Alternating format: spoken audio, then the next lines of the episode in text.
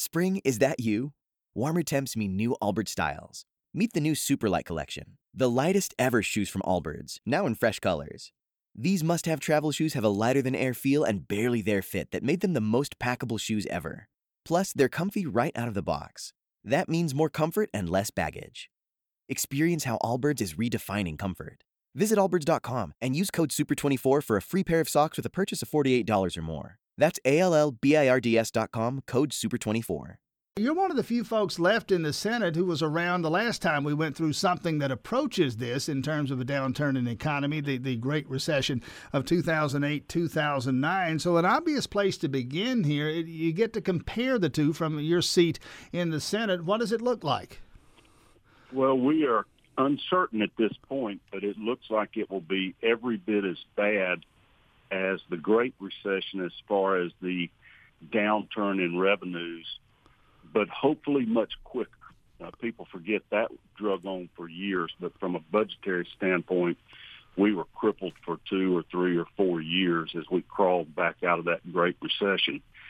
This one is a drastic, sudden drop in revenue, uh, but we are very optimistic that things will turn around as the economy reopens. But that's the big if, the big what if. You know, uh, what if this is a slow, long recovery, uh, and and businesses are much slower to open up and become profitable again, and people's jobs restored, then then we could be in for a very rough uh, stretch here. Yeah, another difference that occurs to me, or distinction uh, between the way it happened then, the way it's unfolding now, uh, if I remember correctly, uh, of course, you had the big co- collapse in the housing market that just kind of set all the dominoes in motion, and, and retail and everything else was affected uh, as a result. In this case, retail's right out of the gate. Retail was first to hit the beach in this, uh, shut down all the, the, the, retail and the restaurants and, and that kind of thing. And those people uh, were the very first to feel the blow this time. Yeah, that is a little little difference, but it's uh, the parallels are kind of eerie almost. At the time that it hit in 2008, we had 1.5 billion in reserves. In fact, some conservatives were arguing that we had too much in reserve and should be reducing taxes if we were accumulating that much money. And that was less than 10% of our state budget. We had an 18 point something, maybe 18.5 billion budget going into that. We blew through those reserves in literally a year to 18 months. Now we have three billion in reserves. So we we realize the value of, of keeping a rainy day fund for these inevitable downturns for whatever reason might bring them on. And uh, that's over just over 10% of our state budget, which is now 28.5 billion.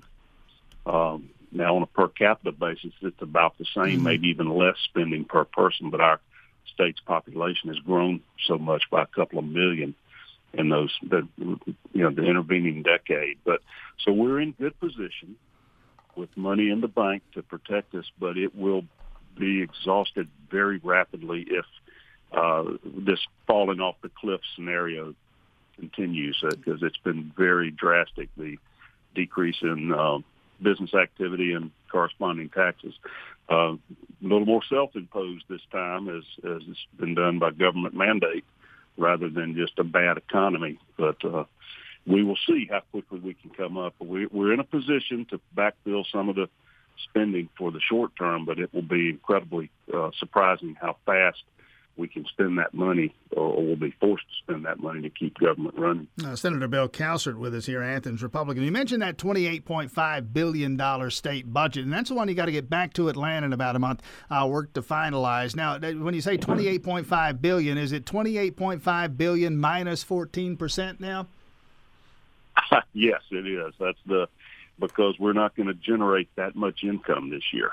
Uh, we are not going to meet the projections, and that was the really the genesis of the call that we had yesterday was the April revenue numbers came out, and they were uh, just unbelievably down, uh, over a billion dollars less than projected. Um, I mean that that's an enormous, just a, a incredible percentage. We went down thirty, I think it was thirty-four and a half percentage uh, of revenue, less than thirty-five percent less than we had in April of last year. So it's just when you start thinking about that, you go from generating well, it was close to three billion in tax revenues came in in April of 2019, and it was 1.84 billion this this year. So I mean that money's gone. It's not there. And you know we talk about revenues. That is a sweet, uh, pleasant way to say taxes. Sure. That's the only revenue government government gets is your taxes. So it's a combination of income taxes. They were down over 46 percent. It's because people aren't working. They're not getting paid. Sales taxes were down almost 10% because people are spending significantly less than they were. Corporate taxes, corporate taxes on corporate earnings were down 70%. So that shows the economic impact on business. They, businesses are not making money. And that's common sense. You don't have any customers coming in your store buy anything. well, yeah. you're, you know, you're not making anything. Caterpillar plant's been shut down. Uh, nobody's buying the skid steers and tractors that they're making. They're actually back open right now, but anticipating they'll close again. I mean, it's just ripples. The hospitals have lost over a hundred million dollars. That's the part uh, of this that people are struggling with, uh, to struggling to understand intuitively. In the midst of a pandemic, we were worried about overrunning hospitals, and then we learned that we're actually laying off doctors and nurses, and some hospitals in danger of closing. Wow, it's because they stopped doing the elective procedures. Because who wants to go in the hospital to have something that that's not mandatory or life threatening and expose yourself to getting, you know, contracting coronavirus. And the doctors didn't want to use up their capacity. The hospitals, they wanted to make certain they had the bed space and ICU beds in case this curve didn't get flattened and the, the volume of cases was as high as some of the modeling had predicted. Fortunately for us, it hasn't been. I mean, I, the last I checked, and we have regular uh, our legislative delegation has regular uh, status conferences with the hospital CEOs and healthcare professionals. The last I heard, we had about 20 patients uh, with COVID and only three in ICU. You pointed out yesterday how few deaths out of, you know, we got 120,000 people in Athens and there's been 13 deaths. Not to minimize that, but that's a one in 10,000 chance of dying from this disease in Athens. And, and of course, that is heavily concentrated in the very elderly nursing home bound population. So we our experience was good. We had the capacity. There are very few patients we could absorb more if this continues spreading, as it, it's very contagious. Uh, if there's another wave, as I say, we're prepared for it and ready. But the hospitals quit seeing those other patients, and so they're not. You know, they've got all this excess capacity now, beds that are not being filled, and that's why when the the reopening happened, they were uh, able to start resuming elective procedures, et cetera. Uh, you mentioned uh, the the phone call of yesterday, Senator Bill Cowsert, the, the video hookup uh, with with I guess leadership, and you heard from the state economist, the chief economist, happens to be an economist at the University of Georgia, Dr. Jeffrey Dorfman. Uh, in terms of, of his projections, uh, when and how quickly we might climb out of this, is he one of those in the quick rebound camp, or does he think we might have to linger with this for a while?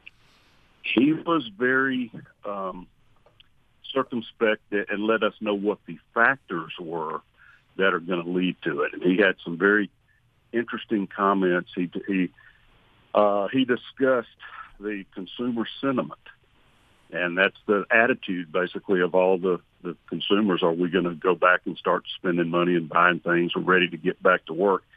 There's a sort of a gauge on that that's on a scale of one to a hundred in February it was 101.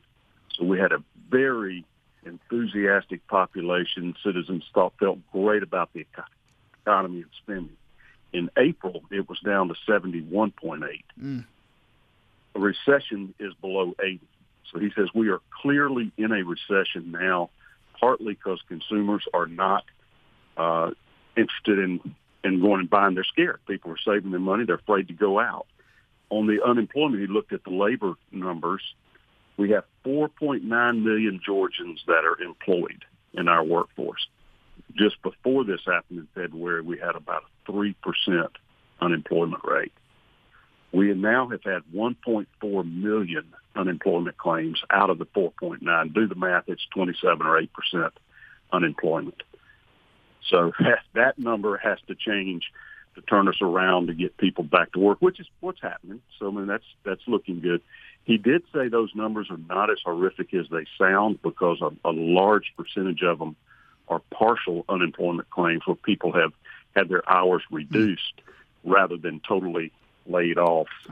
Uh, he said he made a big uh, difference between an economic-driven slowdown and a mandate-driven slowdown, which is what we're dealing we're, with now. We're yeah. in a mandate-driven. The underlying economic conditions were fine going into it, and, and there's no no clarity whether those they have deteriorated so mm. bad that when people get back to work, it's going to be uh, a, a recession. Spring is that you? Warmer temps mean new Allbirds styles. Meet the new Superlight collection, the lightest ever shoes from Allbirds, now in fresh colors. These must-have travel shoes have a lighter-than-air feel and barely there fit that made them the most packable shoes ever. Plus, they're comfy right out of the box. That means more comfort and less baggage. Experience how Allbirds is redefining comfort. Visit allbirds.com and use code SUPER24 for a free pair of socks with a purchase of $48 or more. That's A L L B I R D S.com, code SUPER24.